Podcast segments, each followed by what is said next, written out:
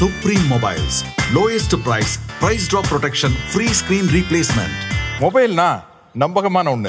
அது supreme mobiles தான் கண்ணு. இசைந்ததோர் பெண் மலடு எங்கும் இல்லை. எதனாலே மலடான செய்தி கேளு. ஒழுங்கற்ற மாதவிடாய் நீர்க்கட்டி கர்ப்பப்பை கட்டி கருக்குழாய் அடைப்பு சினைமுட்டை வளர்ச்சியின்மை தைராய்டு போன்ற பிரச்சனைகளுக்கு எத்தனிக் ஹெல்த் கேர் இயற்கை கருத்தரிப்பு மையம் T Nagar. Call nine six triple zero triple zero three eight. Director Sukumar இயக்கத்துல அல்லு அர்ஜுன் நடிப்பில் பிரம்மாண்டமா உருவான திரைப்படம் தான் புஷ்பா. இந்த திரைப்படத்திற்கு ரசிகர்களிடையே மிகப்பெரிய ஒரு எதிர்பார்ப்பு இருந்துட்டே இருந்தது. அண்ட் இந்த படத்துல எல்லா சீன்ஸுமே ரியலிஸ்டிக்கா இருக்கணும்னு இயக்குனர் சுகுமார் அவர்கள் ரொம்பவே மெனக்கெட்டதா சில செய்திகள் வெளிவந்துட்டு இருக்கு மேலும் இந்த திரைப்படத்துல ஃபகத் ஃபாசில் ராஷ்மிகா மந்தனா அனுசியா போன்ற பலர் இந்த படத்தில் நடிச்சிருக்காங்க. அதே சமயம் ஒரு பாடலுக்கு நடிகை சமந்தா அவங்களும் ரொம்பவே கவர்ச்சியா நடனம் ஆடிருக்காங்க அண்ட் இந்த விஷயங்கள்லாம் ஒரு பக்கம் இருந்தாலுமே அல்லு அர்ஜுன் அண்ட் ராஷ்மிகா மந்தனா இவங்க ரெண்டு பேருமே ரொம்ப நெருக்கமா இருக்க மாதிரி ஒரு காட்சிகள் அமைக்கப்பட்டுதான் அண்ட் அந்த சீனை பார்த்த ரசிகர்கள் எல்லாம் ரொம்பவே கடுமையா விமர்சனம் செஞ்சனால அந்த சீனை படத்துல இருந்து நீக்கிருக்காங்க இந்த விஷயங்கள் குறிப்பிட்டு ரீசெண்டா இயக்குனர் சுகுமார் அவர்கள் என்ன குறிப்பிட்டிருக்காருன்னா அல்லு அர்ஜுன் ராஷ்மிகா இவங்க ரெண்டு பேருமே நெருக்கமா இருக்க சீன்ஸ்க்கே இப்படி சொன்னீங்கன்னா கிளைமேக்ஸ் காட்சியில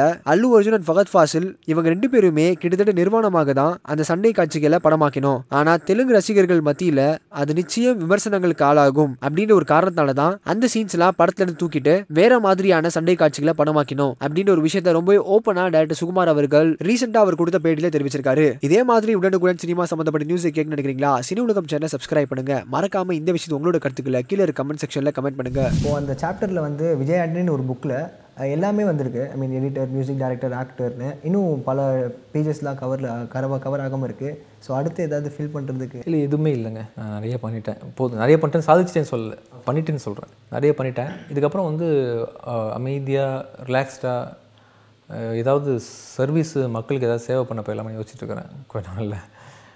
மீடியா பண்ணியாச்சு நடிக்க நடிக்காச்சு மக்களுக்கு பிடிச்சி போச்சு. நல்ல கதைகள் தான் நடிப்பேன் நல்ல படங்களாக தான் இருக்கும். எல்லாம் ஆல்மோஸ்ட் பண்ணியாச்சு.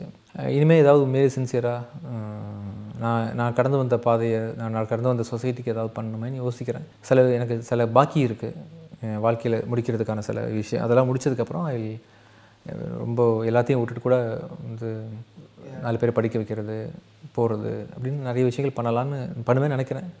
உங்களோட கரியரில் பிச்சைக்காரன் திரைப்படம் வந்து மிகப்பெரிய ஒரு எலிவேட் கொண்டது.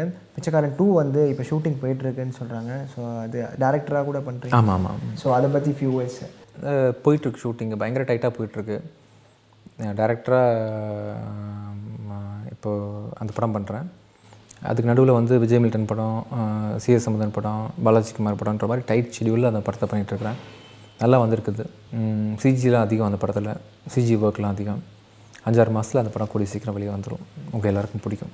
Super sir. மியூசிக் வந்து நீங்கள் வந்து முன்னாடி வந்து அவங்க சில ஹீரோஸ்க்கும் போட்டிருந்தீங்க. ஐ மீன் நீங்களும் இசையமைச்சிருந்தீங்க உங்களோட படத்துக்கும்.